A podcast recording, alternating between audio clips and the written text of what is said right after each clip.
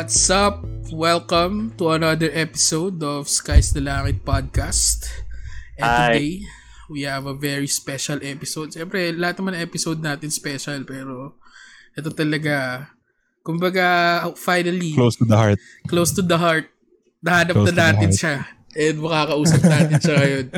So we have here Mr. Allen Santillan.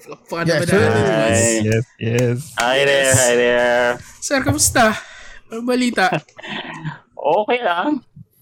Nothing's changed. Still the same me. Though I'm far away from the metro.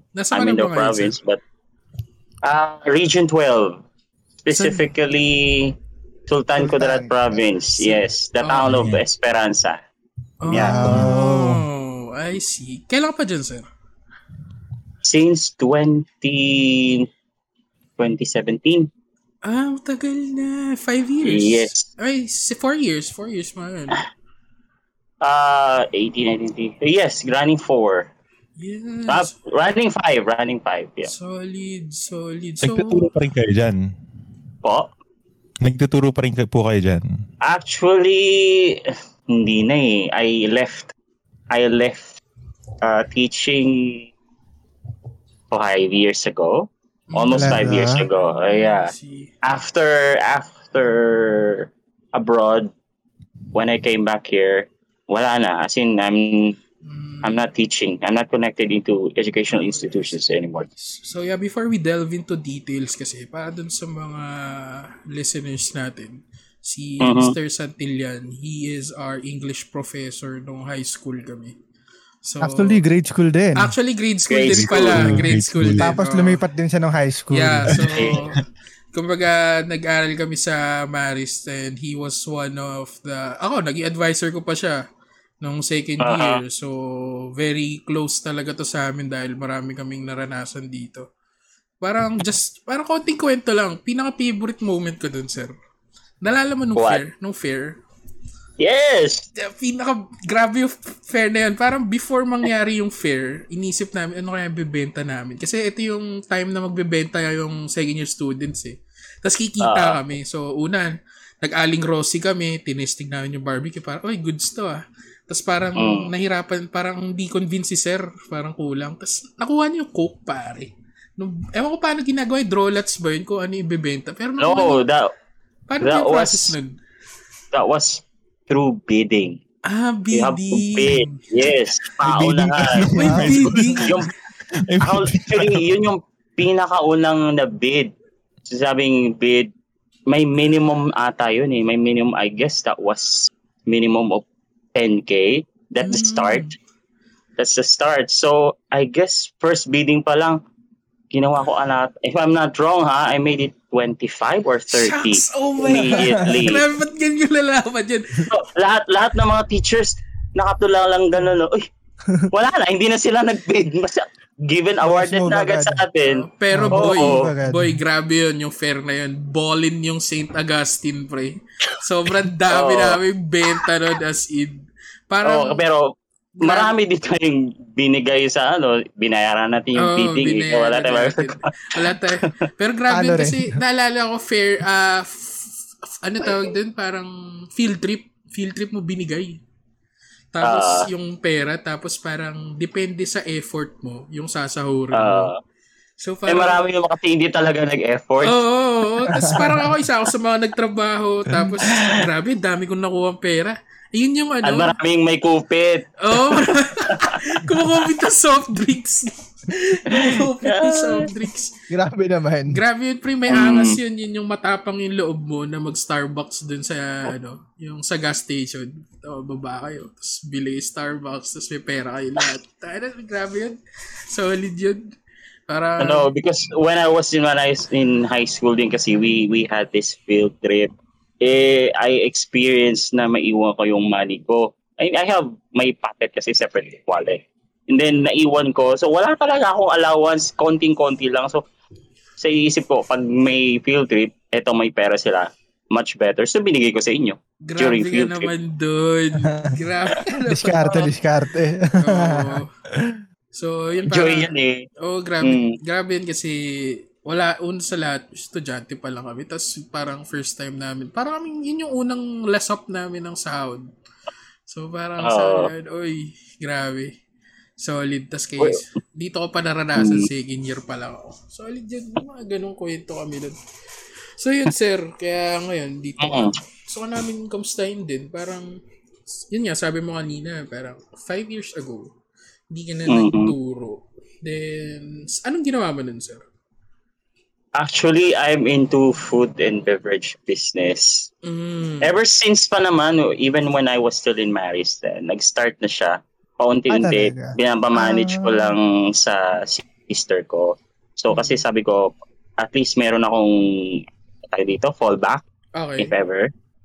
So, yun. So, while I was teaching still back there at Marist, pinutap ko na yung business. I remember selling pa nga my car, just to add more, I mean, you know, financial support to the business. So, yun. So, hopefully, fortunately, you know, grow naman siya until, you know, pandemic hit. So, back to zero again. But anyway, food, as long as it's food, your business is food, it will survive because, you know, kahit sino kumakain. Tama. Bahalang walang damit, basta may pagkain. Yun, nagsusurvive. Tsaka, ano siya eh, essentials, kumbaga, yun na yun eh. Hanggang ngayon, sir, yun pa rin ginagawa mo? Yes. Kaya lang, close din yung store. Kasi, we will reopen on Monday. Ano yan, sir? Parang grocery? Ganun? Hindi, parang siyang fast food. Paano fast food? Paano? Parang siyang combination ng Jollibee, ng KFC na Chowking yung menu namin. Na Burger King. Combination ng fast food na yun. Okay. So, dyan lang siya available, syempre, sa ngayon. Oo, yes. So, hopefully, mag-branch out. Pero so, mahirap pa mag-branch out this time. Layo layo naman na pupuntahan namin para kumain. Region 12, para medyo malayo-layo yung Sultan Kudarat, pre. So yun, I'm into business right now. Okay, pero ano yun, may nasabi sa akin si Pado, parang nag-overseas ka ba daw? Yes, after Marist, I went abroad sa Pacific nation, somewhere in the Pacific sa, if you're aware with Solomon Islands. Sa mga Papua New Guinea, ganun. Yeah, exactly. Sa tip ng Papua New Guinea, sa dulo nun, may maliliit na islands. That's Solomon Islands. Ay, ginawa mo doon, sir? Ano po tinuro niyo doon? Kamusta naman doon? Ano, kwento mo naman? Ano nangyari? I was there for, I guess, less than 3 years. So it was an island country. So, feeling ko, vacation na every day when I wake up in the morning. Pag ganun ko sa bitana, uy, nandun na yung gagad. So, sarap lang. Sarap na sa pakiramdam. Tapos, para lang ako nagba-vacation kasi twice or thrice a week nasa dagat ako. So, going to another island, you know, parang island hopping lang ako. So, anong ginawa mo dun, sir? I'm the head of the school. Kakaiba ba? So they're not calling it dean. Para kasi siya it's Banga Teachers College. So it's a school but it's a boarding school. So the students are staying there Monday to Sundays 24/7. So ako yung nagpo-provide ng food nila, ng kailangan nila, toiletries, everything.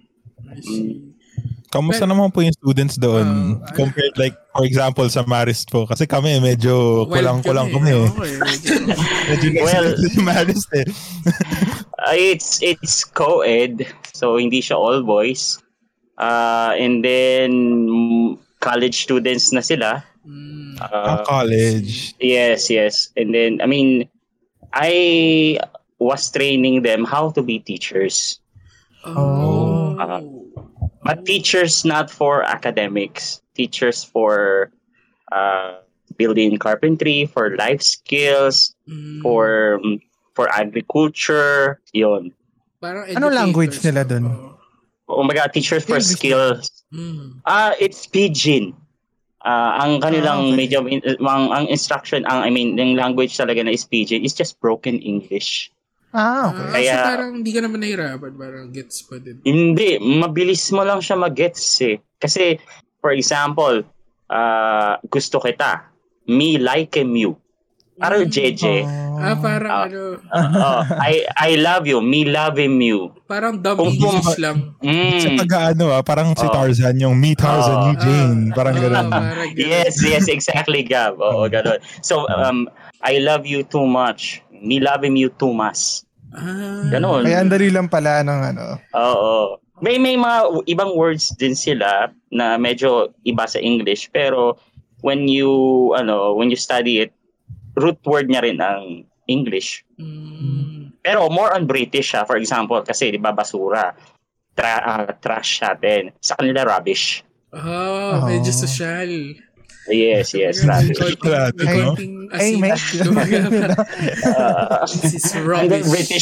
Under British rule kasi sila. Wala. Gumagano ba? Kaya, wala silang R. Kaya ang car, tawag nila sa car, ka. Ang social.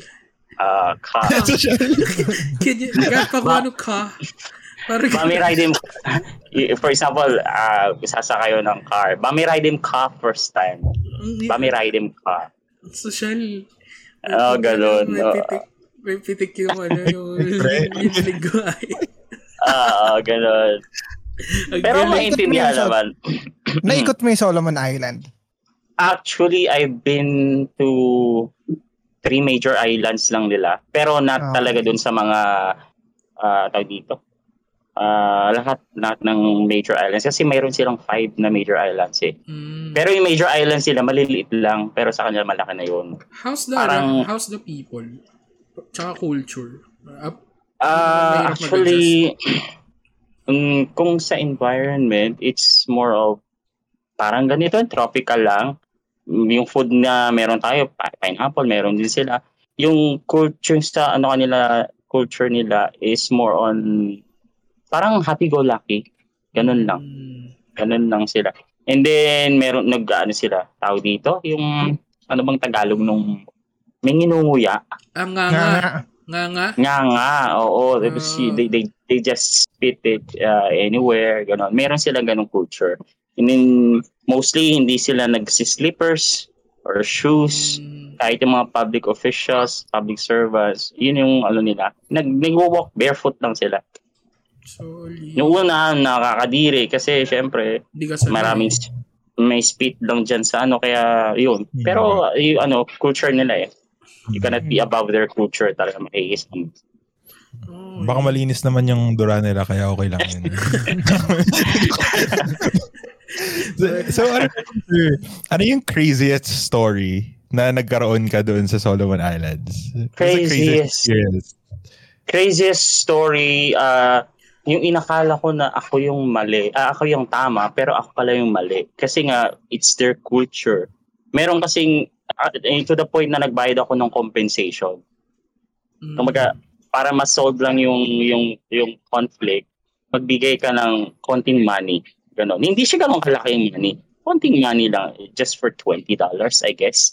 Basically politics. O parang ganon lang. Pero, it's more on kasi, parang kinausap ko yung isang teacher ko din na lalaki. Kasi yung kanyang pamangkin na babae, may something sila nung skipper ko. Yung skipper ko kasi yung tao dito, yung nag-ano ng bangka. Nagde-drive nung bangka. So, yun. May something sila. So, I told him na may ganito sila. Na-offend siya. So, and then nagwala na siya and everything. Akala ko mamamatay na ako dun kasi nagwala na siya. By me killing you kasi parang sasaktan. Yun. So, para ma-end yung conflict, pinausap nung isang teacher, yung lalaking yun, hindi nag-usap kami, nagkabayaran $20, and pasala na.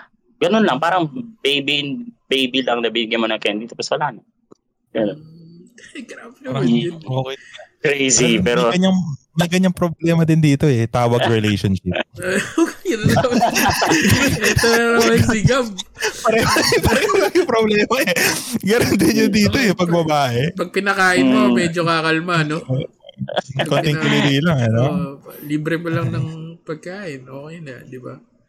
Akala ko si Padang magaling, Okay, tama. Confirm. Si Pada talaga ang magaling. Pinakamainit sa dance floor, si Pada. Ibang tao na nagsabi.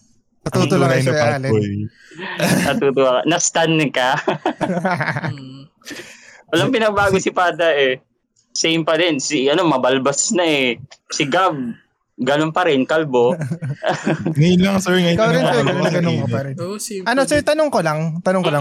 Ano yung nag-inspire sa'yo para magturo? As in, ano ba yung ano, teacher journey mo, sir? Bakit ka nag-teacher dati? Actually, Marist is life eh. Hindi ko masasabing was. Kasi Marist is life pa din. I was there for 11 years. Come on. So, ang dami kong fond memories doon. I mean, I am very thankful sa Marist community. Kasi, it's a big part of my life na eh. So, I cannot say bad things to Marist. Kahit ano pa man. Mayroong mga bad memories, pero more than that, Marist is life pa din.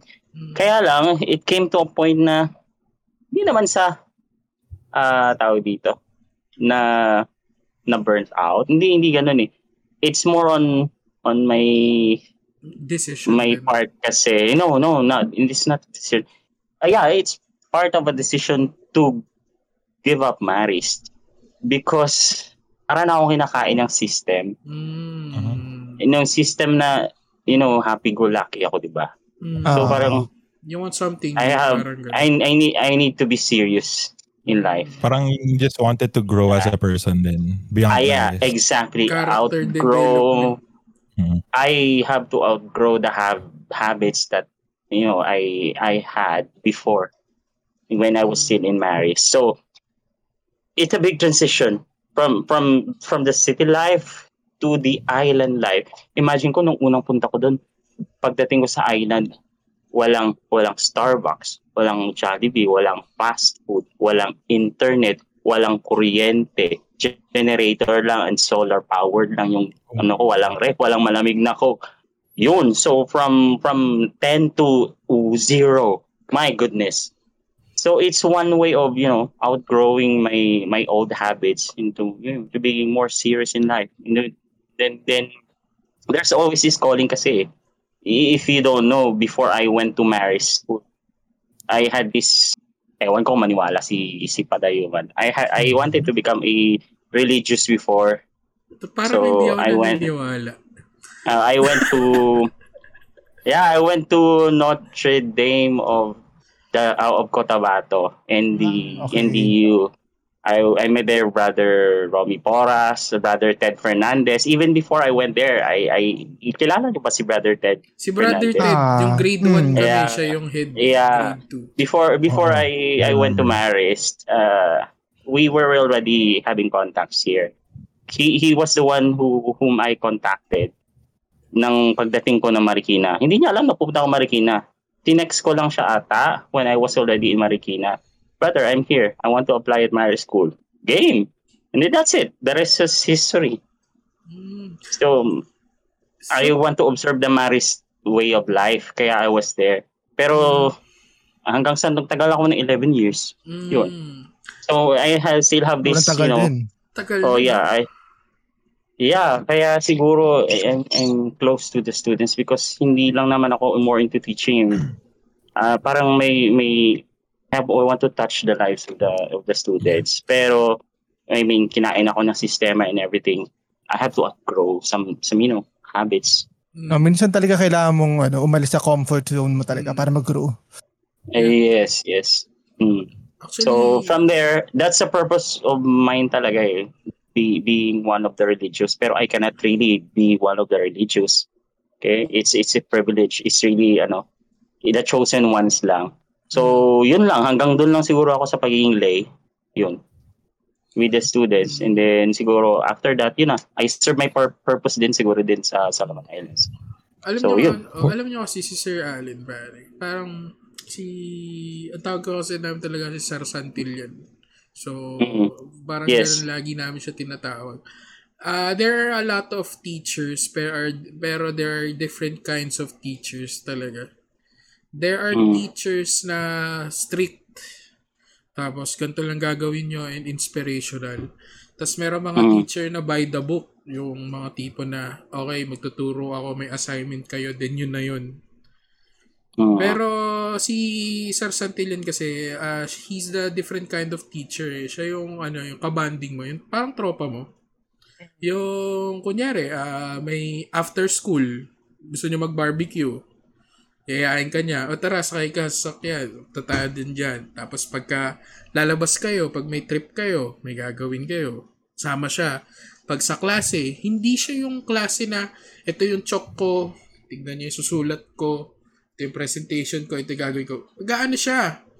May gagawin siya activity. Tapos may gagawin kami. Para minsan, ano, para pagalingin talaga yung English namin ng gagawin niya. Parang pagde-debate niya kami. Tatawag siya isa. Kahit off-topic siya, hindi siya kasama, hindi siya tungkol sa adjectives and verbs. Pero gusto niya lang na mag-usap kami ng English, tapos nag-enjoy naman kami. Tapos nag-uusap lang din kami, tapos wala naman kami ginagawa. Tsaka pagkatawag dito, pagka for example, may activities yung class niya. Ayun. Ano siya, very supportive. Kaya parang feeling mo, ano lang siya, parang tropa lang. Hindi mo ramdam na, ano siya, higher, parang teacher na kailangan.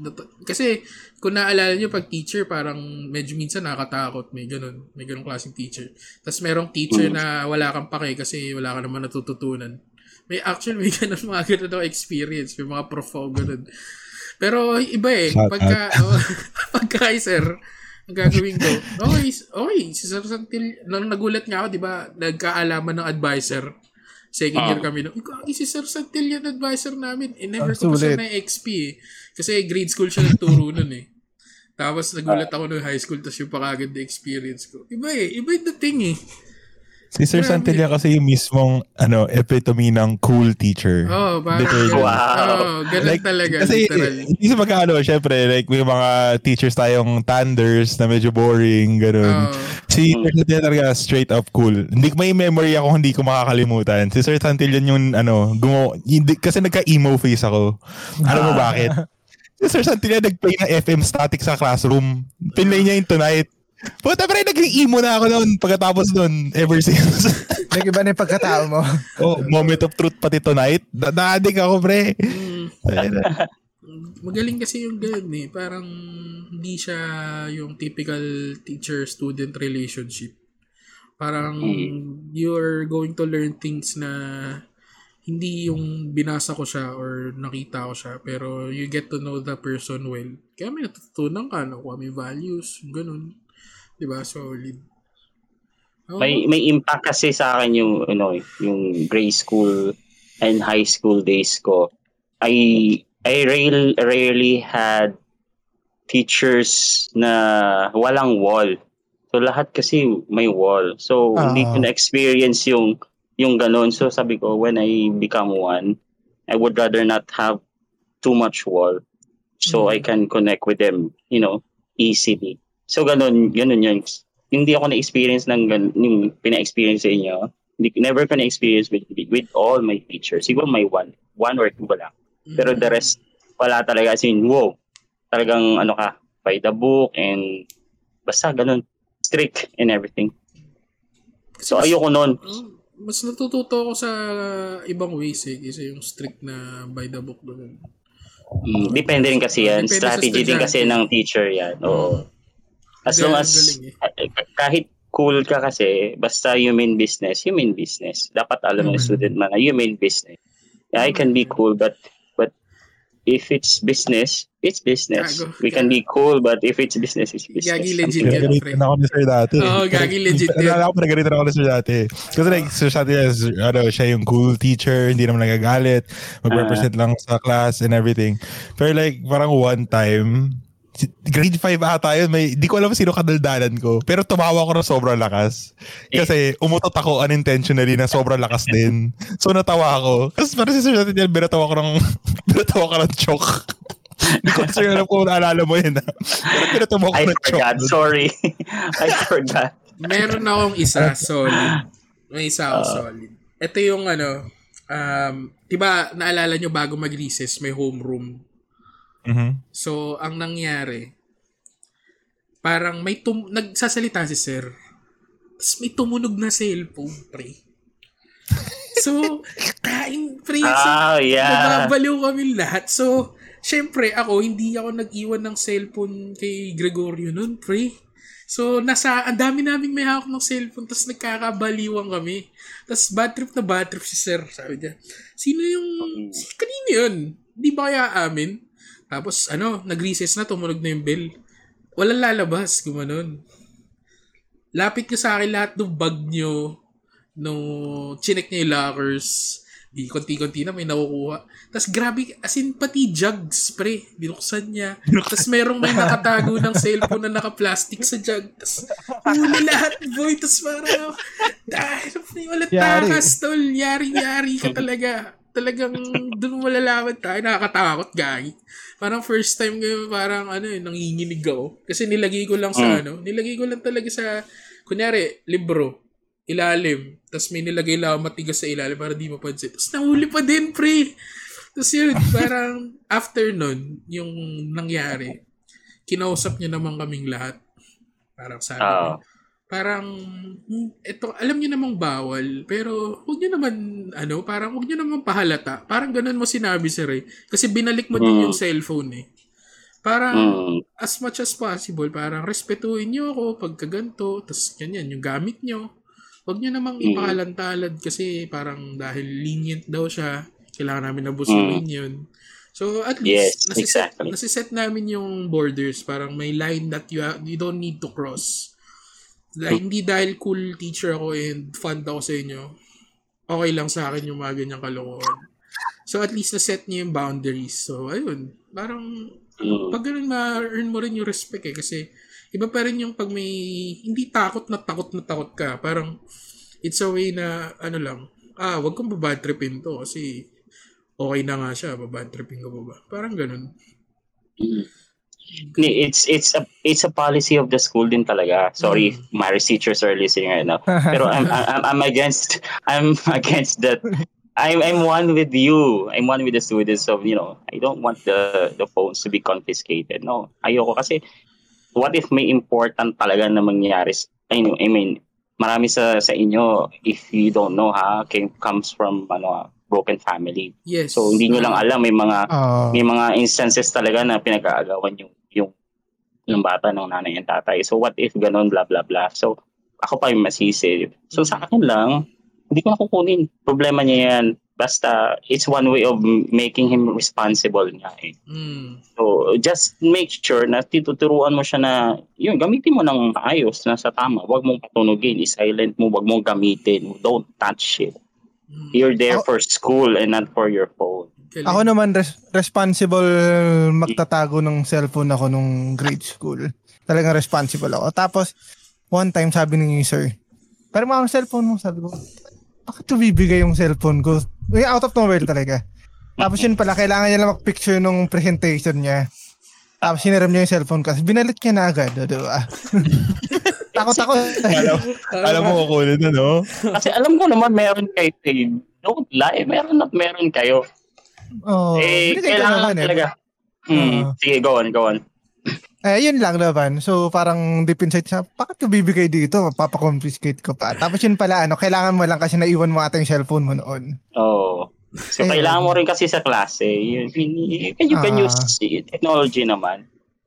Pero be responsible with. Ganun lang naman. Galing. Ayun lang daw. Galing, boy. Kasi, ayun eh, naalala ko yung mga ganun ni sir eh. Parang tanong ko lang, sir, bakit ganun, nung time na, yun nga, di ba parang plano mo magpare? Tapos nag-teach. No, not pare. Just a brother. Really? Just a brother. Okay. Parang ganun. Okay, I see. Tapos parang nag-transition ka sa, parang, yun nga, sa pagiging educator. Tapos, paano mo nakuha yung ganong klaseng style? Paano mo pinaprocess yun? Tsaka, ano yung nasa isip mo pag gagawa ka ng, kunyari, curriculum, syllabus, paano mo ipepresent sa estudyante? Ano yung mga ginagawa mo? Well, just like what Aristotle said kasi, teaching the mind without teaching the heart is no education at all. Yun yung maganda college pa ako, yun yung talagang tumatak sa akin ng nasabi ni Aristotle. Teaching the mind without teaching the heart is no education at all. So magkakahit, pinakamatalino ka man dyan kung hindi mo naturuan yung puso mo. O maliwala yung pinag-aralan kung walang puso yung tao. Ganun yun. So yun yung pinaka-motivation. Kaya diba, when I teach, kailangan talaga merong valuing. Hindi nyo napansin yun, meron talagang value. Hindi talagang wala akong bahid sa katawan na perfect ako. So, kailangan ko lang mag-teach talaga ng valuing. Okay? Kasi, tingnan nyo naman yung, if you come to think of it, all our politicians, ang gaganda ng mga school na pinag-aralan yan. Hindi ko naman sinasabing lahat ng politicians walang puso. Pero exactly, that's the point. So, kumaga, teach the mind, but teach the heart. Ganon. Ganda. So, pwede kang i-relieve talaga kahit anong profession natin. Maganda yun. Ang ganda ng sinabi ni Sir Allen na yun. Kasi honestly, for like my whole life, excuse me, parang honestly, wala akong maalala sa mga tinuro sa akin ng ibang teachers sa school. Pero mas naalala ko yung values na tinuro nila. Kasi some people forget na we go to school to be bred in a certain way. Kasi each school may ibang product na nilalabas . For example, yung Marist, tayo yung product ng school na yun. Magaling sila gumawa ng halaman. Which is not, grabe. I love Marist so much. Pero like, let's say, compare like, for example, mga graduate ng, sabi natin prestigious school, alam mo na galing dun sila, diba? Na parang may ibang people na parang may aura sila na when they walk in the room, alam mong taga dito yan. And like, same with Marist, na pag may mga taga Marist na papasok na lang dyan, alam mong taga Marist yan. Yes. And yun, diba? May specific aura. So may tanong lang din siguro kay Sir Allen na throughout these years, syempre, you've been through a lot of students, ang dami mo nakilala. How does it feel when you meet your past student and you see them successful? And not really successful, but like you see them improve as a person. How does that feel for a teacher? You know, sobrang proud. I mean, oy, estudyante ko yan. Sobrang, that's the feeling. Sobrang proud ka. I mean, oy, meron na akong doktor, meron na akong nurse, meron na akong engineer. Proud kaya yun. Parang anak mo na no? Pero hindi, anak ko yan, parang ganun. Parang tatay na, anak ko yan. Pero sa amin. Pero sa amin. So yun, kaya tayo yung mga bata na kailangan pa ng konting push. So yun, sobrang naka-proud. Kahit yung mga classmates nyo na nag-showbiz, wow, student ko yan. Estudyante, kahit hindi ko naging sa advice yun, estudyante ko yan. Yun, naka-proud ng ganun. Thank you, sir. Thank you. Sino pa bang magiging proud sa inyo, di ba kami? Oh, may tutunan naman kami. Baga, marami naman kaming naano sa buhay. Actually, ang ganda kasi ng setup ng Maris . Di ba sinasabi mo, Gab, kanina yung Maris? Parang tayo yung may specific aura. Tayo yung nasa gitna ng banakal tsaka rich kid. Alam mo yun? Yung perfect balance. May perfect balance yung Marius. Kumbaga, banakal yung bibig natin. Squatter. Pero minsan, magkailangan na talagang maging fancy and fonts and all. Kaya naman. Kaya natin mag-pick up. Kaya mo makipagsabayan sa banakal at sa rich kid. Kumbaga, ganun yung nag-a-adapt lang kayo. Marunong kayo mag-adapt. Yung maganda napansin ko sa mga taga-Maris na parang may iba kasi na after high school they went to a different place, a better, hindi naman better school pero school that's higher ranked than Maris. Tapos parang sinasabi nila na I've talked to people na iba pa rin daw yung Marist in a way na it really does feel like home. Kasi some schools, you go to school, study, that's about it. That's the whole lifestyle. Pero in Marist, you're a real, talagang family kayo. Kahit nagkakabulihan tayo, like not everybody is best friends. They frolic in the garden. Hindi naman ganun eh. Pero yung tipong may ibang camaraderie yung Marist na family. Iba talaga eh. Family spirit. Kasi pare, pag nag-college ka, kunyari, kagaya ko, nag-college ako, sino yung una ko lalapitan? Hindi yung mga galing Marist. So, lapitan ko agad. Sila Jojo, sila Romeo, yung mga, Beda kasi ako eh. So, lahat nung from Marist to Beda. Sila rin yung kasama ko nung una. Then, okay lang na masaya din na, alam mo yun, magaling kasi, kagaya niyan, may sinabi si Sir, na ini-instill yung values, tas yung sabi ni Pada. Ay, yung sinabi nun ba na, wala ka naman masyado natutunan eh. Sa totoo lang. Actually, kinalimutan ko na matagal si Jonathan Livingston Seagull, pre. Pero, maganda yung libro ko yun. Yung ba yung ano, blue na libro na about sa Seagull? Tas puro picture. So, maganda yun. Nalimutan ko na siya ng matagal, pare. Pero yung homemates ko nung high school, tayo, pre, marami ako natutunan dun. Para doon ka matututo paano makipag-socialize. Pero, ikaw ba, sir? May tatanong ako. Kasi, all boys. Then, kung mapapakinggan mo yung podcast namin, nagkaroon kami ng issues after high school. Kasi, all boys nga kami. So, parang culture shock talaga pagdating ng college na nagkaroon ng babae. Iba-iba na yung may encounter mo. Iba-iba na yung nakakausap mo. Parang sa tingin mo ba, what's your take on it na yung isang organization ay all boys lang? Kasi kami, nahirapan kami noong college. Hindi ako marunong makipag-usap sa babae. Nagulat ako. Parang feeling ko sila, hayop. Parang bagay. Na bigla na lang sa bulpot. Yung parang, hello, uy, ano ka? Parang ganun. Truly, I never experienced kasi being in an exclusive school eh. I was into co-ed kasi talaga from grade school to college. So, na-experience ko lang siya when I was there in Marist. So, kumaga, iba talaga yung interact, the way you interact with other people kasi kayo nga, used kayo sa puro boys lang, di ba? So, may pagkakaiba sa iba. Iba talaga yung ugali nyo. Kumaga, nakakita lang ng skirt ng babae, parang Diyos, ano naman nangyari? Kaya nalaglag tayo, sir. Parang ako nga na culture shock sa inyo dati, nakakita lang ng palda, nag-ingay na. Yung tipong gano'n. Ay, gago. Siyempre, hormones were high. Testosterones were high nung high school. Kahit nung grade school pa. Kahit nung grade school grade 5 pa lang that time. Diyos ko, nakakita na ng palda, nag-ingay na and everything. So, sabi ko, ako yung na-culture shock sa inyo eh. Marist is into, holistic approach sa inyo, di ba? Yung overall na, nyo, so, binigyan kayo ng interaction. May interaction naman kayo, di ba, ng grade school. Ewan ko lang ng high school. It was so useless. Grabe yung interaction namin yun. It was so useless. Kasi magkaka-interaction tayo, hindi naman nagpapansin. Tapos parang may barrier. Dito yung boys, dito yung girls. Ayaw lang, parang may magnet na, pares negative. Gumagano'n.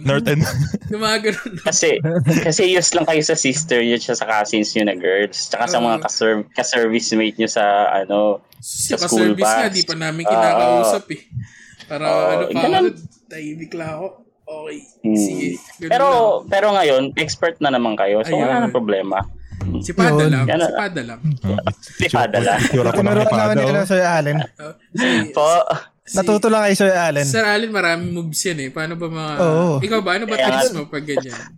Idol ko yung Sir Allen. Kaya kayo eh. Parang naglalakad lang ako dati. Nakikita ko yung Sir Allen eh. Marami. Baka may storya dyan na pwedeng i-share. Hindi pare. Kasi ako, hindi ko alam yun. Ako kasi may kikwento sana ako kaso wag na lang. Kasi off-air na yan. Off-air na lang. Masyadong sensitive. Medyo madami kami nun. Buong section kami nun. Pero sige. Off air na lang. Explicit content. Oh. Bawal, sir. May ano ka lang ba, sir? Natuto din naman kayo, diba? Okay, papalo. Kahit konti lang, natuto kayo. So, sir, ano, house life naman, they have a family na ba ngayon? Of your yes. Own? Na, not really into serious one, but hoping it's going to be serious. Finally, it will work out, yeah. Kamusta ba yung finally? Ano, parang yung nasa Instagram mo, sir, daughter mo ba? No, pamangkin ko yun. Ah, munti ko lang ano, akala ko. Pamangkin ko yun. Hindi, pamangkin ko yun. Kinakabahan ako. May anak ko si sir eh. Kailan ka naging nino? Parang hindi ko alam yun ah. Pero ngayon, sir, ano, ngayon na nandiyan ka na sa province and hindi ka na nagtuturo. Parang, do you miss teaching ba? Kung sakali, bumalik sa classroom, ganun, tuturo ah. Actually, I still renew my PRC ID, yung license ko. Mm-hmm. Kasi I'm not losing hope pa rin to go back. I mean, pero kasi this time it's pandemic eh. Before pandemic, I had plans now going back. When pandemic hit, because I know. Because hindi kasi naniniwala sa online class. Sorry ah, it's not for all. I mean, yun, that's my perspective. Totoo. No, it's not for all. Oo. Kasi, Diyos ko, ilang taon lang akong nagturan, dyan sa harap ko, hindi pa natuto. Ano pa pag wala ako sa harap niya? Diyos ko. I mean, online class is still good, but not for all. Only to a certain few. Totoo.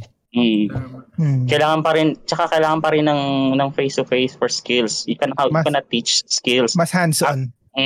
Academic pwede pa siguro. Pero pag skills, hindi pwedeng online lang. Nakakasaya talaga eh. Na yung mga kids today won't experience yung na-experience natin na yung mga kagaguhan na ginawa natin ng school. Yes. Diba? Kahit simple yun lang. Best part ng school eh. Kahit sports, laro. Hindi naman nila magagawa sa computer yun eh. Kasi learning isn't really the point of school. It's the experience of school para sa akin eh. Yes, it's like yung makapag-socialize ka, people, you meet a lot of people, you make lifelong friends. Tapos they won't be able to experience that. Lalo na sa college, kung magka-college sila, hindi nila ma-experience yung 5-hour break. Hindi sila makapag-trashtukan sa com shop. Hindi nila ma-experience yun, dude. Hindi nakipagsuntukan. Oo, ganun. Sa rancho. Walang meet up ng suntukan. Walang ganun. Diba? Walang school wars. School wars. Anong school yung kalaban natin? Claret ba? Olops. Hindi. Ngayon yung ano. Claret. Claret. Yung higher year sa atin may pumuntang isa.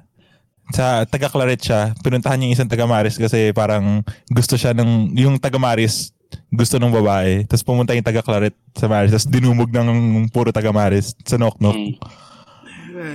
Sa knock-knock. Ano, grabe naman yun. Para napaka-pag-iisipin mo ngayon. Napaka-petty. Pero okay lang. Sobrang petty. Parte ng paglaki. Para tuli nga lang yan. Maranasan mo talaga yan. Bad or good, you learn something from it naman. Diba, sabi ko sa inyo dati. It's okay lang to commit mistakes. As long as you learn something from that mistake and don't commit that mistake again. Ewan ko, naalala mo yun, ha? Jerry, ala. Parang marami na ako. Ang dami ko na mistake na naulat ah. Nasulat nga yun. Teka, mukhang kailangan ko sa buhay ko yun eh. Di kasi, ulit-ulit boys, totoo lang. Boy. Ako ngayon, kagaya niya, nagtatrabaho na ako. Tapos, parang dami ko nang tapos na ako, graduate na ako. Nagtatrabaho na ako ngayon. Okay naman yung trabaho ko. Parang ito passion project namin pero masaya kami sa ginagawa ko. Parang may impact yun sa mga naging past teachers ko in general. Parang there are times that you'd realize na minsan may teacher ka na sasabihin, ay, mas magaling kung magdo-doktor ka. Mas magaling kung mag-aano ka. Kunyari, maging businessman ka. Pero there are teachers na, lalo na pag kunyari kay Sir Santillan, you learn more values and skills rather than parang marami ka natutunan dun. Parang mas mapapurso ka na, oy, but there's something else to learn rather than math itself or science itself. Parang doon mo matututunan yung value. Kagaya niya, tinuturuan tayo ni Sir ng konti, paano man chicks. Parang, alam mo yun, the way on how you learn things sa magiging social, makikipag-socialize ka, mga bagay yun eh, para to boost your creative mind. Kaya parang, it still pushes you to do something different rather than set the path na kailangan businessman ka, science teacher ka, or scientist ka. Pero nothing against them kasi ako, negosyo din. Pero alam mo yun, maraming grabe impact ng teacher sa isang student kung isipin niya talaga. Yes, exactly. Kasi isa ka lang pero ang dami mong mai-impact. Kaya kailangan be careful with your words din. Sobrang be careful with your words and how you tell your students to do this and to do that and what not to do and what to do. Yun. So at the end of the day, kahit anong sasabihin mo sa kanila, it's still their decision. Pero you have there to, to give advice, to set directions. Pero at the end of the day, decision pa rin na masusunod. Ganun lang din man. Let them choose and let them decide. Pero guide them. Ganun lang. You cannot force someone to do this or do that. Ganun lang yan. If there's something that you can control, it's just yourself. Tama. Legit. Tama, diba? Legit. Hanggang ngayon, may natututunan pa rin kami sa'yo. Grabe. Ganun. Oo. Feeling ko, pagkaaralan natin yun, throwback lang ng Jonathan Livingston Seagull ko. Talaga may natutunan si Gab. Oo, lang. Life-changing yung Jonathan Seagull sa akin. Para maganda yun. Maganda talaga. Summary. Ay, summary.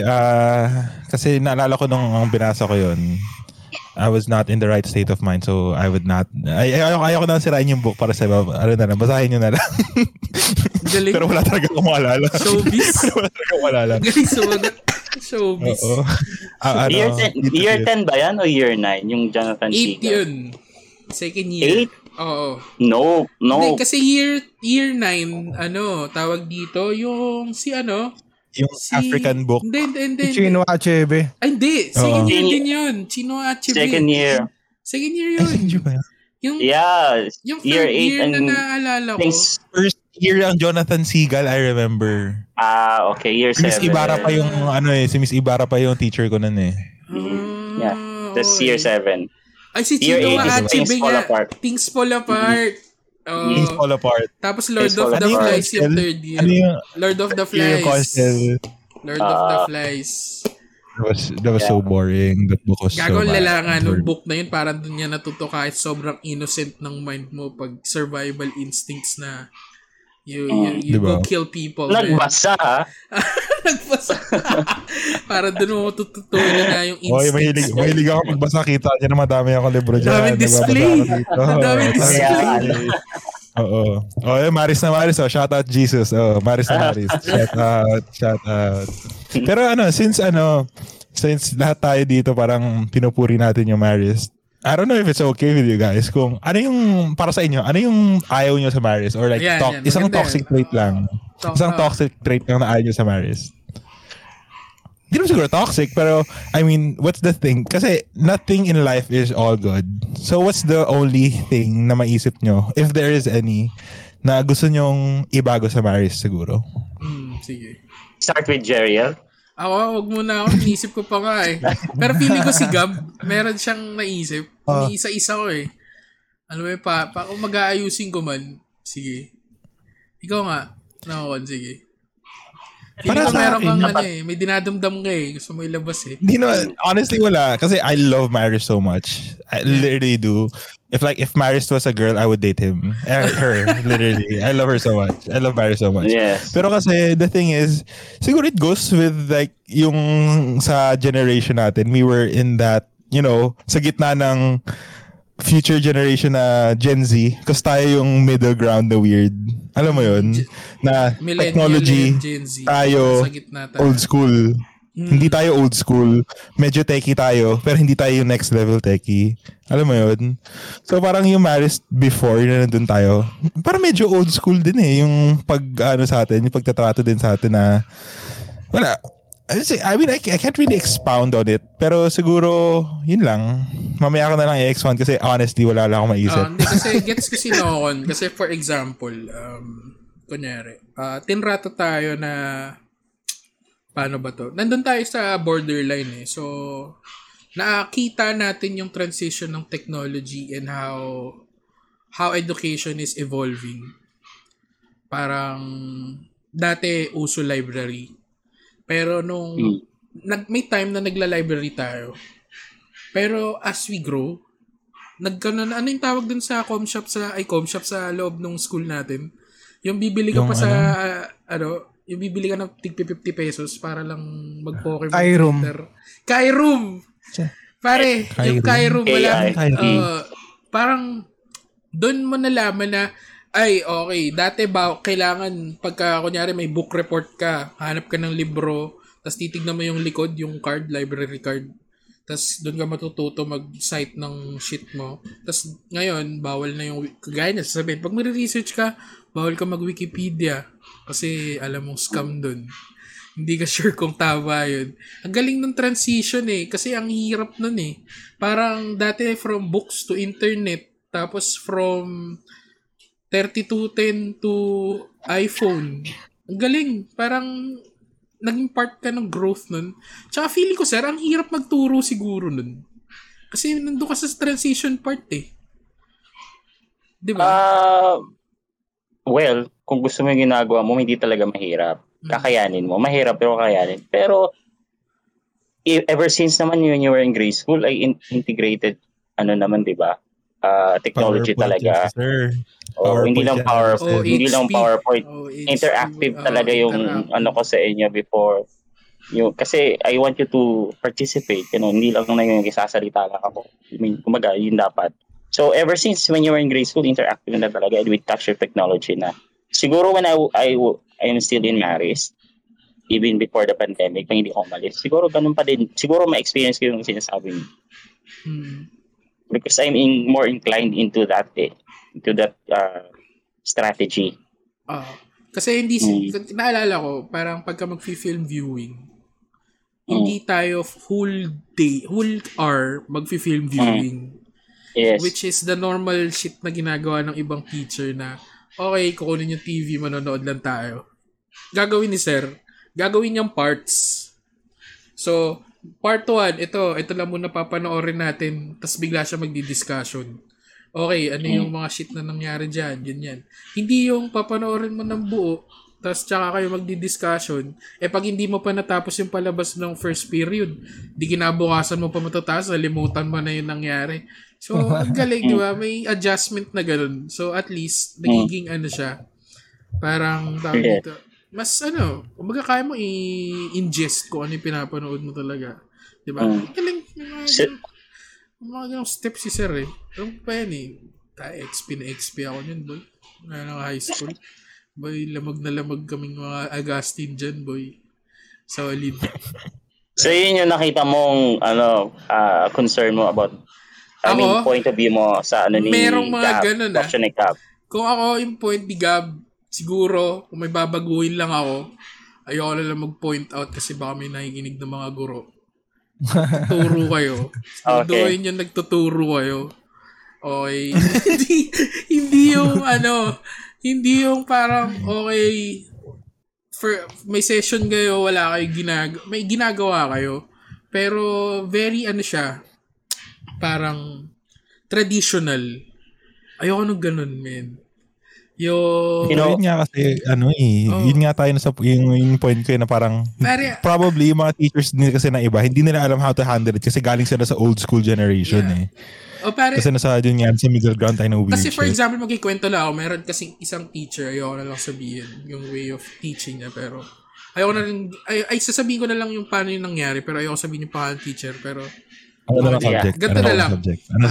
subject? Religion. Ay, religion or English ba to? Hindi ko sure. So, ganito mangyayari. May book. Okay, may libro ka. Tatawag siya. Taas ka kami. Sino gusto magbasa? Tatawagin niya. Tapos, papatayuin niya sa gitna. Pagbabasahin niya lang yung... Naalala niyo pag religion book, yung may stories na mahaba. Kasi you have to fucking read that. Kilala ko na. Tapos, pre, tatayo ka lang sa gitna. Tapos, for the whole period, babasahin mo lang yun. Tapos, tapos na, pre. Dahil, pre, parang feeling ko, ang daming hindi nakikinig dun. Kasi, hindi na nga ikaw yung kumbaga, yung teacher nagdalaw sa gilid. Walang discussion after. Nagbasa lang kami. Tapos, okay. Tapos na. Next period na. Tapos the next period, sasagutan yun. Di ba after nung story na yun, may sasagutan. Yung may tatanong kung ano yung nangyari dito sa chapter na to. Tapos yun na rin yun. Alam mo yun, sobrang boring nun, men. Para di ako natuto ng religion na yun. Narnia pa naman yun. May Narnia shit yun. So parang bro, sana kung ano to, interesting sana tong story na to. Ayun, parang ganun lang. Yun lang yung isa ko sa nanganapon ako. Pero, it was all good, man. Meron na naman ako natutunan bukod doon. Eh, it's all good. Alam mo yun? Ayoko lang kasi ng gulong klaseng... Alam mo yun? Share ko lang. May experience ako nung high school. Religion teacher to. Tapos, nagpa-powerpoint. Nagpa-powerpoint siya. Tapos, sinaset up niya. Tapos, yung browser niya, merong porn. Sini si Sarah. Ay, gago. No shit. Tapos okay. YP, no? May YP. Tapos, ay, YJ pala yun. Nung sinabi ko, eh kasi kupal akong bata. Sabi, tangin na, may porno. Gumagano. Yung pawis niya, sigurado akong malamig. Ganun. Ang lala talaga. As in, wow, takila, ayos ha. Kahit naman siguro, how religious you are, syempre, umiinit pa rin naman yung umiinit pa rin yung dance floor mo, di ba? I mean, wala namang problema doon. At no judgment, bro. Pero kailangan, mag-delete mo yun. Huwag naman sa professional tayo. Professional tayo. Eh, personal laptop niya yun eh. Kasalanan mo, ginalaw mo. Hindi, inopen niya lang yung sa presentation niya. Nakita sa sa tapos nandoon sa browser. Oh shit, man. Kitang-kita. Tapos sir, meron din akong na-mention ka na to before. Meron din ako nakamatch na teacher. Kilala mo yun, sir. Kilala mo yun. Okay. Kilala mo yun. Siya, Filipino teacher siya. Okay. Okay, kilala mo na. In fairness naman sa mga teachers nyo, you know what? Tawag dito, kung maging teacher ka, you have to be, prepared at all times, kumbaga. Pero, there are times talaga na hindi ka prepared. Accept it or not, there are times talaga na hindi ka prepared. Pero you have to appear prepared. And prepared. Professional. At saka, siguro gawin mo lang once. Once, wag naman twice or thrice a week. Once a week or once a month, pwede nang ganun. Kaya try your best. E pasalamat na lang kayo, hindi ka ganun. Kaya pag naging teacher kayo, wag kayo maging ganun. Oh. Yeah. Noted. Bro, promise. Kung papatuhin mo yung estudyante para magbasa, parang fuck, man. This is boring as fuck, man. Chance. Pero may natutunan ka, di ba? You learn how to be patient for 40 minutes or an hour. May silver lining pala yung pagbabasa na. Di ba? You've been patient for 40 minutes or 1 hour. Yun na naturo sa'yo, di ba? Patience is a virtue. Hindi ko siya tinignan as ganun, pero okay, parang gets. Ayan. Okay, kilala ko yan. So ito, sige. Tapos, nakakatawa pa nun, after ko sa makamatch, pumunta ako sa homecoming. Tapos nandun siya. Sobrang awkward. Tapos yan? Sige, tuloy mo, Bert. Sige, ito na lang. So, since nandito na rin si Sir, parang mga teacher na rin pinag-uusapan natin. Mag-share na lang, parang, ano yung pinag-usapan na natin yung school natin? So, parang, ito na yung time mag-reminisce eh. Parang, sige, sa atin naman, na-explain na kasi natin yung mga best experiences natin kasama si Sir. Ano yung best experiences na turo, parang ginawang turo ng mga teacher mo bukod kay Sir? Tapos kay Sir naman, kay Sir Allen, ano yung mga best experiences mo sa Marist na na talagang masasabi mo na, ay bari, hindi ko malilimutan to. Ito yung ginawa ng estudyante ko or ito yung mga nangyari doon. Mga ganun. Diba? Kasi ako, for example, sige, share ako. Isa sa mga... Wait lang, sige. Ibalikan ko lang yung tanong ni Gab. Parang nawala yung tanong ni Gab. Sabi niya kanina yung parang negative, something. Yung anything na gusto mong i-change sa marriage. Oh, ayan. Oo nga pala. Sige. Parang when I left kasi Marist, parang nakikita ko mayroong culture of bullying na nangyayari. Yun, so yun yung gusto. Hindi lang siya sa students, even with the adult community, even with the teachers. So sana hindi siya nag-evolve into worse, ha. So yun lang yung gusto ko mawala dyan, yung culture of bullying. Yun lang. Okay lang ba sa students kasi dig in? Bakit? Paano way? Paano, pwede ba i-delve in ng konti lang? Gusto lang namin mga chismis. Parang wag mo na iba lang. Iba kasi... ano mo na lang? Paano yung nangyayari? Paano iba bullying? Kasi yung level ng bullying sa students is something that you could still repair.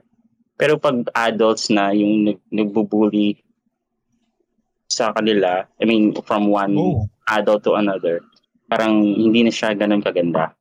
As so, a faculty area, may pwede. Yeah, kahit saan ka naman muna ng institution. Pwede kahit saan ka muna ng institution, kahit sa konvento ka pa, yung mga madre, may mga faction din yun sila. Kahit saan ka pumunta, kahit na sa professional work ka, kahit sa mga call centers, so, meron yan. Kahit saan. So, meron ganyan. Huwag lang lumala into cultural bullying talaga. Kasi pangit. Pagkultura na kasi. Pagkulture na pangit. Ang hirap ng tanggalin. So, yun lang. May ganong sauce pala sa Marist, boy. Meron din. Merong ganun.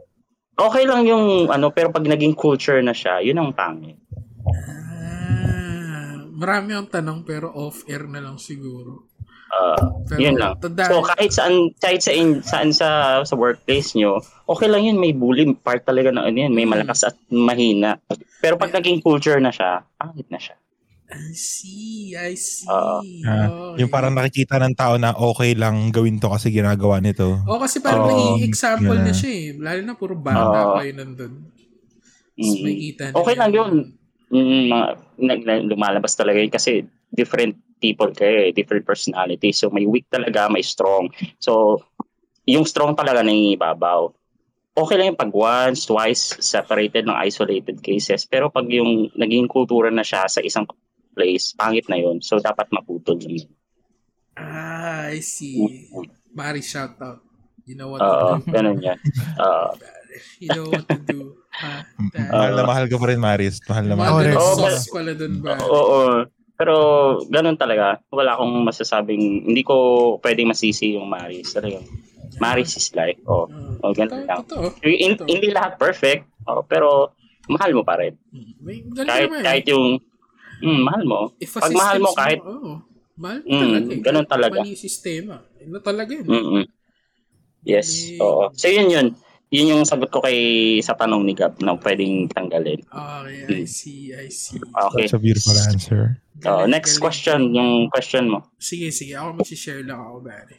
Meron din ako isang tinitingalang teacher sa Marist, boy. Si Sir Tabs, boy. Tabayoyong? Oo, pre. Si Mr. Tabayoyong, pre. Yung nakakatakot. Scary boy. Scary man, Barry. Baga, naging advisor ko yun, pre. Third year ako. Parang every time siya yung naka-MacBook na item? Oo, pre. Nakakatakot. Yung aura niya, pre, pag pumasok sa classroom, parang, shit, man. Parang, manginginig ka eh. Pagka nagkamali ka, pag nakakuha ka ng sad slip sa kanya, parang, it's the end of the world. Parang ganun. Grabe yung presence niya, aura niya. Pero, ayan, ewan ko pare, dati never namin siya nakita magganyan. Pero never siyang umiti, never siyang tumawa. Tapos ang tawag niya dun sa mga extracurricular activities natin, yung mga math week, mga science week, parang crap sa kanya yun. It's all crap. Hindi kayo niya dadalhin sa upcut. Parang hindi kayo papasa sa upcut ng ganyan. Yun yung lagi niyang statement na, na, mag-aral kayo ng mabuti kasi kailangan mag-take kayo ng upcut. Igaras, parang Igara aim high. Parang hindi ko siya naalala as a person na kaya ko siya tinitingala. Kahit nakakatakot siya, pre. Na pag nakikita mo yung presensya niya, hindi okay lang sa akin. Parang at though takot ako ng moment na yun, parang ngayon ko na-realize na ano, doon ka matututo na you have to settle for something more, na dapat yung goals mo eh malaki. Kasi parang bukang bibig niya nun, oh, nag-aral na ba kayo para sa UPCAT? Kasi ng third year tayo, yun yung season ng ano eh, na ang college admissions, yung mag-i-exam season, no? Exam season yan, boy, kung saan ka mapupunta. As in, yung section namin, pinwersa niya na, oy, mag-UP ka, mag-Ateneo ka. Tapos kailangan itry mo yan. You have to try. Tapos, pagka may tuturo siya, pare, kay Sir Tubbs, first time ko magka-line of 8 sa math. So, parang ako, oh shit, man, possible. So, ibig sabihin, yung pagturo niya, gumagana, boy. Alam mo yun? Ito, so, duda. May i-add lang ako dyan. Kasi isa din to sa, isa sa, para sa akin, yung pwedeng i-improve ng Marist. Kasi, para sa akin, tayo, hindi ko naman sinasabing, tayo in general, na we're failures or what. Pero compared to like the breeding ng ibang school, there's this ano eh, parang sa ibang school kasi, yung ano nila, yung mismong, what do you call this, yung... Basta yung experience in school, it's all about environment, it's all about being successful.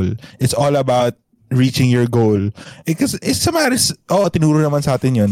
Pero in a way, parang nakukulangan ako sa pag, ano sa atin, sa push. Medyo kasi para sa akin yung Marist, medyo focus sila. Hindi naman focus, pero like yung naranasan ko sa Marist is be happy, do what you want to do. Pero there's this dapat, ano eh, there's this specific push dapat na parang sinasabi mo kay Mr. Tabayo yung go take this, go take that. It doesn't mean na tama always yun, pero it's also good for kids to learn na you have to set your goal properly eh. Na, kasi as kids, we don't really know what we want. And with like, for example, yung Mr. Tabayo yung ulit, siya mismo, since bata pa tayo, parang ini-instill sa atin yung culture of success, diba? And sana sa buong Marist, maano yun, ma-implement yun. Kasi kahit mahirap, kahit sabi natin medyo toxic yun, pero it makes winners. That's the goal in life, eh, to make winners, diba? Yun yung para sa akin, isa pang nakukulangan ako sa Marist. Balance kasi. Parang, alam mo, sobrang thankful ko na yung Marist na they're parang, minomold niya yung other person mo na hindi, ano eh, na hindi ka parang maging creative ka, na you have to seek out, you have to think outside of the box. Okay siya kasi pre as a person ganoon na ako eh. Kumbaga na-mold ako ng ganoon. Okay din yung kay Sir Tubbs kasi alam mo yun, parang before you go to college, clueless ka. Hindi mo alam kung ako honestly, hindi ko alam kung anong course ko pare. Hindi ko alam kung anong kukunin ko. Hindi ko alam kung saan ko gustong school. Kasi magkakaroon ka ng instances, shit mag-UP ba ako? Kasi parang feeling ko di na ako papasa eh. Parang yun palang binrake ni Sir Tubbs eh. Parang sinabi niya, kahit line of saving ka sa akin sa math boy, may pag-asa ka. Kahit normal kang estudyante dito, may pag-asa kang mag-aral sa isang ganong klaseng school. So alam mo yun, parang it's a kind of inspiration na kaya mo naman eh. Kailangan mo lang talaga magtrabaho, kailangan mo lang magsumikap. Parang there's a way to do it. Hindi yung mapanghihinaan ka na kagad ng loob. Kasi naalala ko nung sinabi niya kagad, lahat ba kayo mag-i-upcut tapos tawanan lang kami parang hindi naman ako papasal. Alam mo yung ganong mindset natin. Na, okay lang, hindi naman ako papasal. Parang dun siya na bad trip. Bakit ganun kami mag-isip? Parang yung level namin stooped so low na bakit ganun sobrang commendable kaya nun. Galing nun, pare. Na parang, galing pare. You know, ako favorite si Mr. Tabayoyong eh. Oh, you know what? My take on that is you really don't have to compare your teachers talaga. Kasi you know, we were assigned, we were hired by the school to be there in front of all. So this teacher can do this. This teacher can give this. This teacher can give that. So kumaga lahat kami may naibibigay sa inyo. Yung hindi na maibigay ng isang teacher na to sa kanya yung siya magbibigay na. Actually, so yun magaling, so actually, ganun yun. So we have different personalities kung saan kayo at least kung anong mabibigay ng teacher na to, then be it. So yun. So we're hoping na maging holistic ngayong yung formation ninyo. Alam mo yung magaling, so, yung roster ng kaya teachers. Kaya dapat, you don't have to compare talaga teachers kasi iba-ibang tao yun. Iba-ibang mabibigay nila sa inyo. As long as may natutunan kayo, then good. Exactly. That's it. Exactly. Ang galing.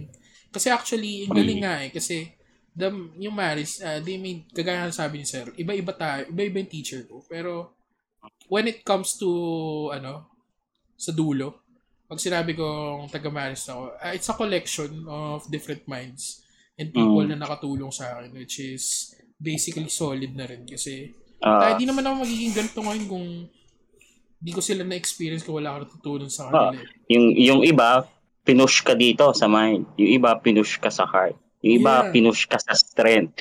Yung iba, pinush ka talaga sa psychological thing. Sa lahat na. Galing.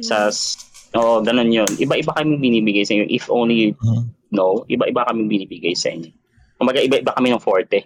Ikaw sa dessert, ikaw sa main course, ikaw sa size. Ganun. Yung food yung pag-uusapan natin. Galing. Ganun yun. Ganun pala talaga, no? Oo. So, you don't have to compare one teacher to there's another. There's no perfect teacher, kumbaga. Wala talaga. No, there's no perfect teacher. Yes. Of course. There's no such thing as perfect school din, ha? Oo. Tama. Tama naman, actually. Oo. Galing. So, ganun. So, kumaga, nasasabi ko lang grown up kayo kasi nare-realize na yung mga ganong bagay. So, congrats. Tanda na namin. Okay, plus one sa achievement yun. Parang, ikaw isipin mo, sir, kailan tayo huli nagkita? Second year high school. So, third year. Sabihin natin high school. No! Graduation. High school, fourth year. Nakikita pa tayo. Graduation. Fourth year, graduation. Nandun pa ako graduation nyo eh. Sa 2013 pa yun, 8 years na yun. Tapos isipin mo ngayon na lang tayo kita uli. Diba? Alam mo yun, parang dami nang nangyari. Pero alam mo yun, very thankful ako. Kasi ako ngayon, sir, nag-work ako. I work. Nag-work ako ng 8-hour job. And very lucky na rin kasi okay yung work ko. Parang ang laki na nung nilaki namin, pero there's still times na maalala namin. Nagigimsa na kaya si Sir Santillan. Kasi may feeling kami na may natutunan kami sa'yo eh. Alam mo yun? Mm-hmm. Thank you. Parang, kagaya ni Pada, si Pada talaga nag-push. Parang sabi niya, pre, si Sir Santillan kaya guest natin. Kasi, alam mo yun, gusto namin yun kasi may sense kang kausap. Alam mo yun? Kasi marami kami natutunan sa'yo. And very valuable sa amin yung moment na yun kasi parte ng paglaki namin yun eh. Yun yung dinala namin for the past 8 years. Kasama namin yung values na tinuro mo eh. So, very thankful ako dun. Masaya ako dun. Pag-usap tayo uli. Kahit ganito pa yung setting. Kaya, yun. Masaya ako nagkakamustahan tayo ng ganito. It's a never-ending process din naman kasi learning eh. Kumbaga, teacher ka. So, once naging teacher ka niyan, as long as lumalaki yan at kailangan ng guidance mo, commitment mo kasi yan eh. You have to guide that person. Ganun lang yun. So, kaya ang hirap maging teacher. Ang daming bawal. Sobrang daming bawal. Pero, grabe yung impact eh. Pero, very, I understand na sinabi mo na nakaka-proud. Kasi, I can only imagine na may makikita ka kagaya niyan. May doktor ka na nga, may sundalo ka na. Alam mo yun, iba't ibang klase ni anak mo. Para ka nagpaaral ng bata. yun na nga yung sinasabi nila ni Mrs. Stabil na yun yung yaman nila. Yun yung mga old teachers, seasoned teachers, yun yung yaman nila. Sila yung mas mayaman kasi mas marami na silang magana pag-graduate. Yun sila mas benta sa amin kasi mga seasoned teachers na sila. Kumbaga ako naka 300 students pa lang, sila naka ilang libo na yun. For how many years. So, ang dami ng daming proud moments na nangyari sa buhay nila. Okay. Yun yung totoong yaman nila. Ha? Ang galing. Kahit saan sila pumunta, magsabi, hey, sir, kahit nakapunta akong Baguio, merong nag-hi. Pumunta ako ng Hong Kong ba, Singapore, may nagsisese, may gagawin pa din. Diyos, kahit saan ako pumunta, meron. Parang artista, no? Oo. Sisigaw pa talaga. Somebody, sir. Somebody. Pero galing, totoo yun. Kasi parang tingin na namin sa inyo, parang ano na eh, mentor, tatay, ganun. Alam mo yun? Kaya kahit saan ka namin makita, wala kang choice, sisigawan ka namin. Sir, mapapagano'n talaga kami. Tapos ang saya lang sa feeling nun kasi tayo, parang naging part ka na ng buhay namin as we grow. Sayang nga, kung nagtuturo ka pa rin sa Mari sana, kung maabuta mo man yung anak ko, kung mag-aanak man ako, feeling ko, depende, para ayoko na mag-anak. Who knows, diba? Who knows, diba? Makapagturo ka pa dun. Tapos magkikwento sa akin. Parang, daddy, may teacher ako. Santillan. Marunong ba to? Parang tapos saka ako magkikwento, yo, boy. Umupo ka, anak. Magkakuntuan tayo. Umupo, anak. May kikwento sa'yo. Fasten your seatbelt. Parang ano na, How I Met Your Mother lang. Oo, parang gano'n, di ba? Parang How I Met Your Mother. Albert, may tatanong lang kay Albert. Kasi may balak ko bumili ng headphones eh. Saan ba ako pwede bumili? Ay, pare, wait lang. Ang galing ah. Teka lang. Sabagay. Pada medyo pangit na yung headphones mo pero meron akong isasuggest pare. Oh, sige. Pwede kang bumili sa Shopee, tol. Ayun, sa Shopee. So, guys, ang podcast na to is an affiliate partner ng Shopee. So, you check that. Meron kaming description sa description box below, makikita niyo yung link namin. You click on that or you copy-paste it, lagay niyo sa browser, then do your normal shopping. Then once you do that, we earn some kind of incentive. It's a way of supporting our podcast para mapagpatuloy natin yung mga gantong klaseng magagandang content. So, just do your normal shopping shit with the link below. Then, malalaman namin na sinusuportahan nyo kami. Ito papagtuloy natin yung magandang trabaho to. Then yun na yun. Makakabili pa ng headphones si Pada. Yung diba? Pagkasabi ni Pada ng headphones, iba na isip ko eh. Kala ko yung gagawin yung headphones mo, pre. Oo, pero akala ko may sira ba yung headphones ko? Kaino ba pinagawa yun? Oo, parang good. Oo, pare. Pwede na pala sa showbiz to si Pada. Galing sumegway, no? Hindi ko nang malimutan. Sa Shopee lang pala ako makakabili ng magandang headphones. Oo, pare. Salamat Shopee talaga. Oo. Yun. Parang awan nyo na, gamitin nyo na yung link. So, may cashback ba yan? Ay sir, bibigyan kita. Ako bahala sa'yo. Doon ako nagtatrabaho ngayon eh. Kaya matutulungan kita dyan. Ano ba discount kailangan mo? Bibigyan kita dyan. Basta may cashback lang. Di ba may app na cashback? Oo, ang galing nga. Ang galing nung cashback actually. Parang napakalupit nun. Kasi I'm always into online buying online kasi for my business. Mahirap kasi dito sa business sa Mindanao. Mga ibang supplies wala dito. Straight from Manila tama. So nag-online order ako. Correct ba? Galing. May wholesale na rin kasing mga nagbebenta sa Shopee. So kung kagaya ni sir, may business ka. Hindi mo na rin bilhin doon. So, yung SNR, ang layo ng SNR eh. So yun. Pwedeng mga things na wala sa normal na grocery store. Galing. So, eto na lang, sir. Sige. So, dahil naka 1 hour plus na rin tayo. Para to end. Eto, talaga? 1 hour na ba? Oo, di mo napansin, di ba? Bilis. Parang ano. My goodness. Parang naka-isang, na tayo, subject ka. Oo, parang na tayo. Nagulit ka, di ba? Nag-uusap lang tayo, tapos naka 1 hour na tayo. Parang, kulang na lang alak talaga. Alak na lang talaga. Pero actually sinasabi niyo ang dami niyo natutunan sa teachers. Actually kaming teachers ang dami na namin natutunan sa inyo kung hindi niyo lang alam. Sige nga sir, in what way paano? Every day meron natutunan naming magpakababa, yung magtigil ng galit, yung magpasensya. Lahat na. Maging humble. Ang hindi ko mga makalimutan, may tinanong na ako na student, may problema ka? Sinigawan ako. May ganun moment. Oo. Basta tininan ko na lang siya at, okay, be humble. Huwag ka na mag-react. So, yun, nag-sorry din naman. Kasi may mga moment na na may emo ka talaga sa buhay mo. So, intindihin mo na lang yun. Kumbaga, marami kang natutunan sa inyo Paano maging giving, paano maging artista. We need to be artista in front of you. kakanta, sasayaw, lahat na. Ang dami na natutunan sa inyo. Yeah. Actually, yun isa ako sa dream ko eh. Parang pagka-retirement stage ng buhay ko. Gusto ko sanang magturo ng, kunyari ako, gusto ko magturo ng marketing sa college. Just to share my knowledge and all. Habang kunyari part-time ko na lang yung marketing. Yung part-time ko na wala si Jeriel. Ayun, hello. Ayun, okay na. Okay. So parang okay ang goal ko sa retirement stage ko, magturo ng marketing sa college. Mm. Para at least kung part-time ko na lang yun, hindi masyadong malala. So, share out ng thoughts and insights.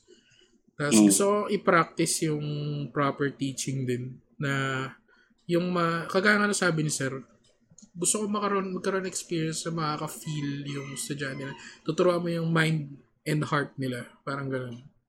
Na instill values. Para there's this certain high I understand kay Sir na pagka naging successful yung student mo, parang nagda-drugs. Na parang, shucks, sa feeling. Alam mo yun? Dopamine yun. Dopamine effect eh. Oo, di ba? Yeah. So, gusto ko ma-experience in someday, some part of my life, man. Isa ako sa goals ko. Kumbaga. Saya episode na to, boy. Kaya nga. Ang dami ko nare-relieve na moments. Memories. Ang saya lang kasi ang tagal nating walang connection pero all the time, uy, walang nagbago. Ito wala, ganun pa din. Bupal pa din. Buhay estudyante pa din, di ba? Wala nagbago. Ay, may question na kayo, sir. Nag-iba lang itsura pero yes, Gab. Sir, since you've, syempre matami kang generation ng kids yung na-experience mo. Sa generation namin, ano pinakaiba ng generation namin dun sa last generation na tinuruan mo sa Marist? Sa Marist, not from the other school. Sa Marist. Yung last ko kasi was, sino ba sila? Yeah, yung year 10. I taught year 10 elective. Ano year yun? Fourth year ka rin pala? Fourth year. Oo, nag-elective ako. Ano elective yun? Pero hindi ko natapos kasi nga di man nag-leave na ako. I applied for leave kasi I suffered, hindi naman depression at that time. So, may sad experience lang which ultimately led to me passing a letter of asking for a leave. So yun yun, hanggang nagtuloy-tuloy na. So yung sa inyo kasi mas close ako sa batch when it comes to yun sa school and with your parents sa batch nyo. Mas close ako. Oh. Hindi lang ako nag-connect sa inyo, pero pati sa parents nyo. Generally. So, mostly sa parents nyo and you. Doon ako close. Pero sa ibang batch kasi, more on sa inyo lang. Yung level lang na nila na ganun. Pero sa inyo, extended and hanggang sa parents yung pagiging close ko. I mean, we can talk anything and everything under the sun. Kahit yung mama mo eh. Parang kajamin lang, kabarkada lang eh. Oo. Diba? Kasi it happened na parang schoolmate ba siya ni Ma'am Agnes? Ay, oo, si Miss Francisco. Grabe diba? Nakakaan niya pa rin. Kaklase ni Mami, si Mrs. Francisco no. Stage ko. So there was one time na magkasama ka ni Miss A and then kita sila. Then nalaman ko nga na Mami mo siya. Parang parang ganun lang. So feeling ko close na rin ako FC sa parents mo eh. Yung gano'n. So, naalala mo po pala yun. Galing. Oo naman. Grabe. Parang feeling ko teacher ka, kailangan sobrang lawak ng... Parang grabe para matandaan mo yung bawat naging estudyante mo.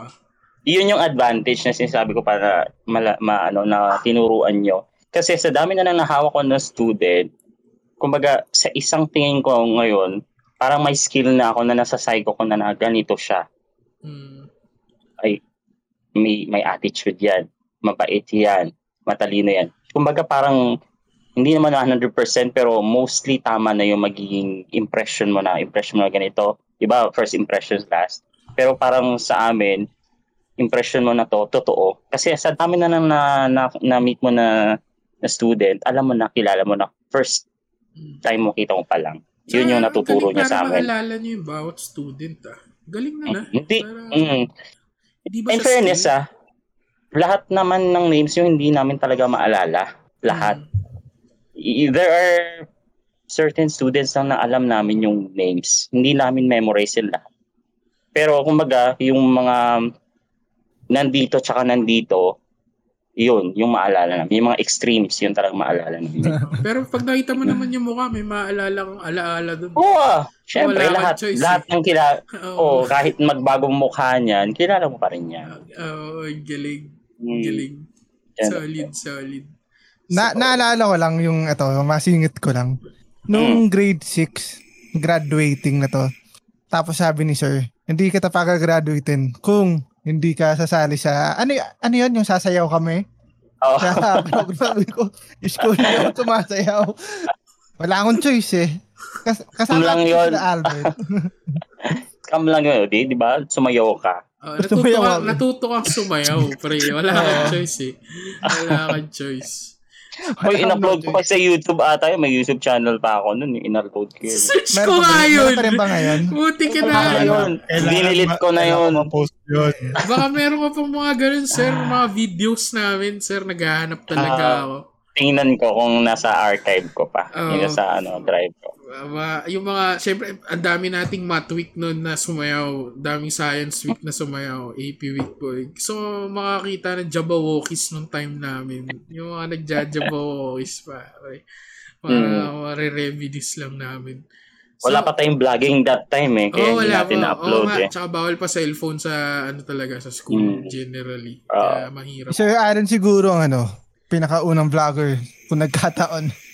Oo, kasi grade 5 pa kayo, nag-upload na ako ng doon eh. Mahilig na talaga sa YouTube. Kasi yun yung way ko para pakita sa parents nyo kung ano yung ginagawa nyo sa school. Tama naman. Yun yun. Oo, sa bagay. Galing. Sir, sige, bago natin tapusin, may message ko ba sa mga naging students mo? And para sa, sama mo na rin yung mga sa aspiring teachers na nakikinig. Message. Ano ba tips mo on how to be a great teacher? Kasi we consider you as a great teacher din kasi may, one of the best kasi may impact ka sa students mo eh. And para sa isang estudyante na masabi yun sa teacher, medyo may criteria yun ha. Hindi siya yung basta-basta. Kaya we consider malalim that way. Malalim yun.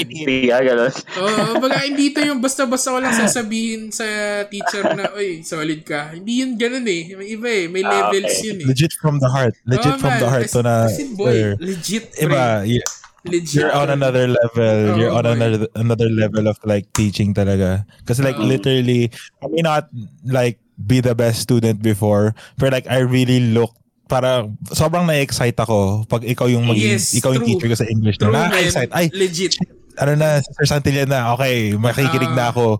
Diba? Kasi sa iba, tayo na, wala naman ako pake. Pero kay Sir Santillan, dude, like, all in, balls deep, makikinig talaga ako kay Sir Santillan. Legit yan. Kasi, di ba sir, dalawa kayong English teacher nun? Sa, nakahiwalay. No offense dun sa isang English teacher pero I'm very lucky. Si Sir Santillan yung English teacher ko. No? Tapos advisor ko pa. Tapos parang, fuck man, solid yung teacher ko. Iba yun eh.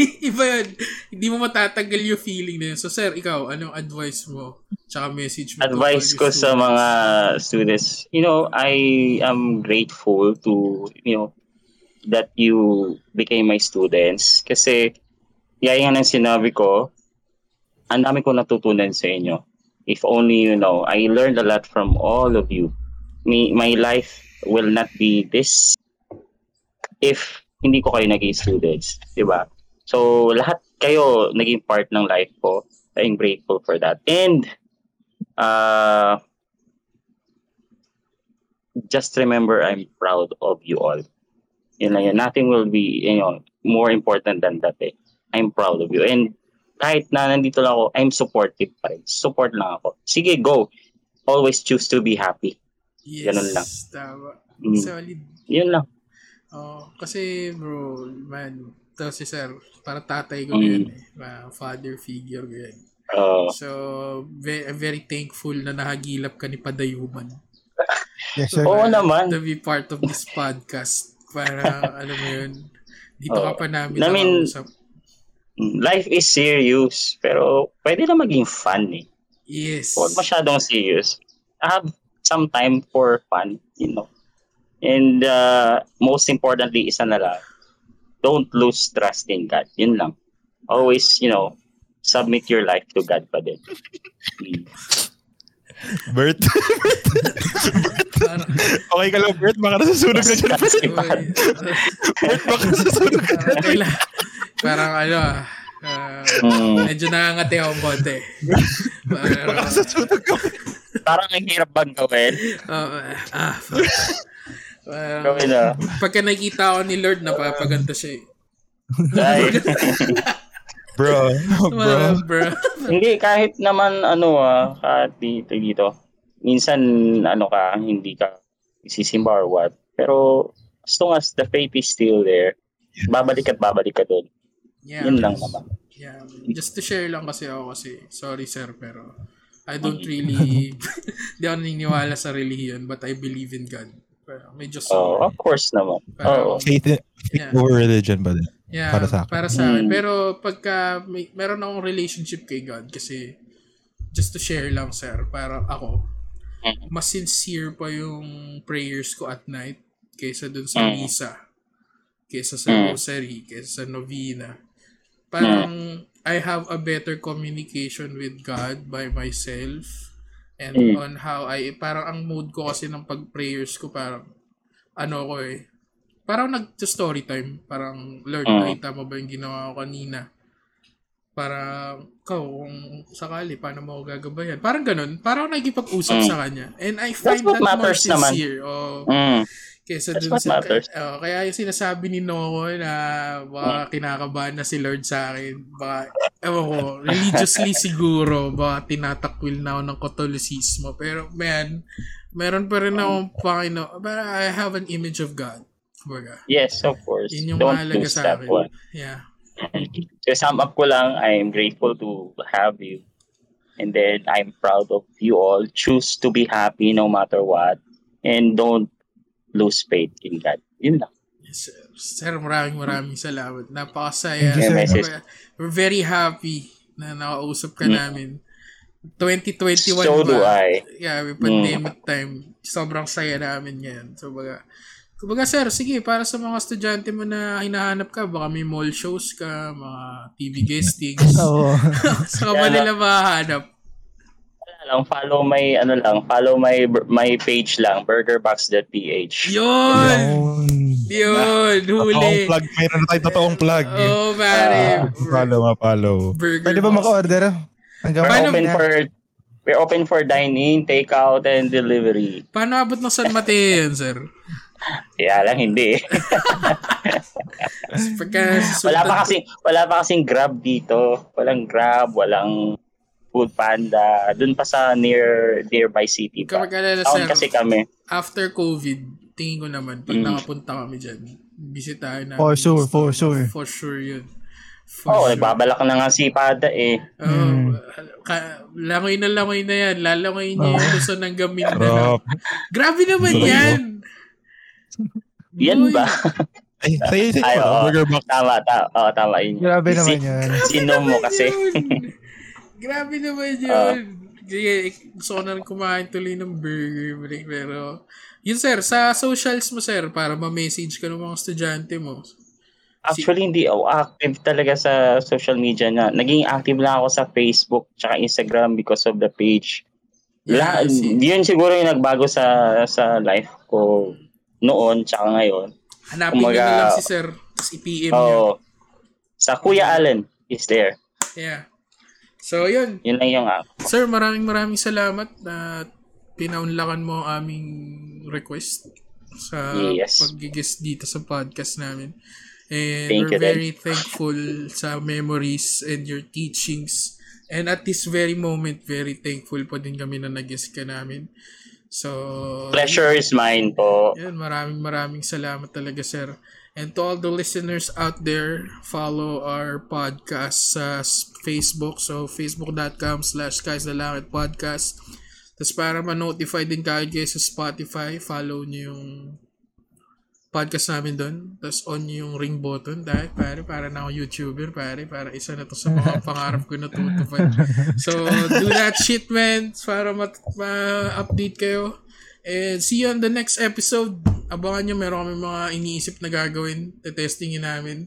At pag gumana, pare, to the moon na to, boy. For sure. To the moon. Let's go. Yeah, so maraming salamat. And thank you for listening. Paalam. Salamat.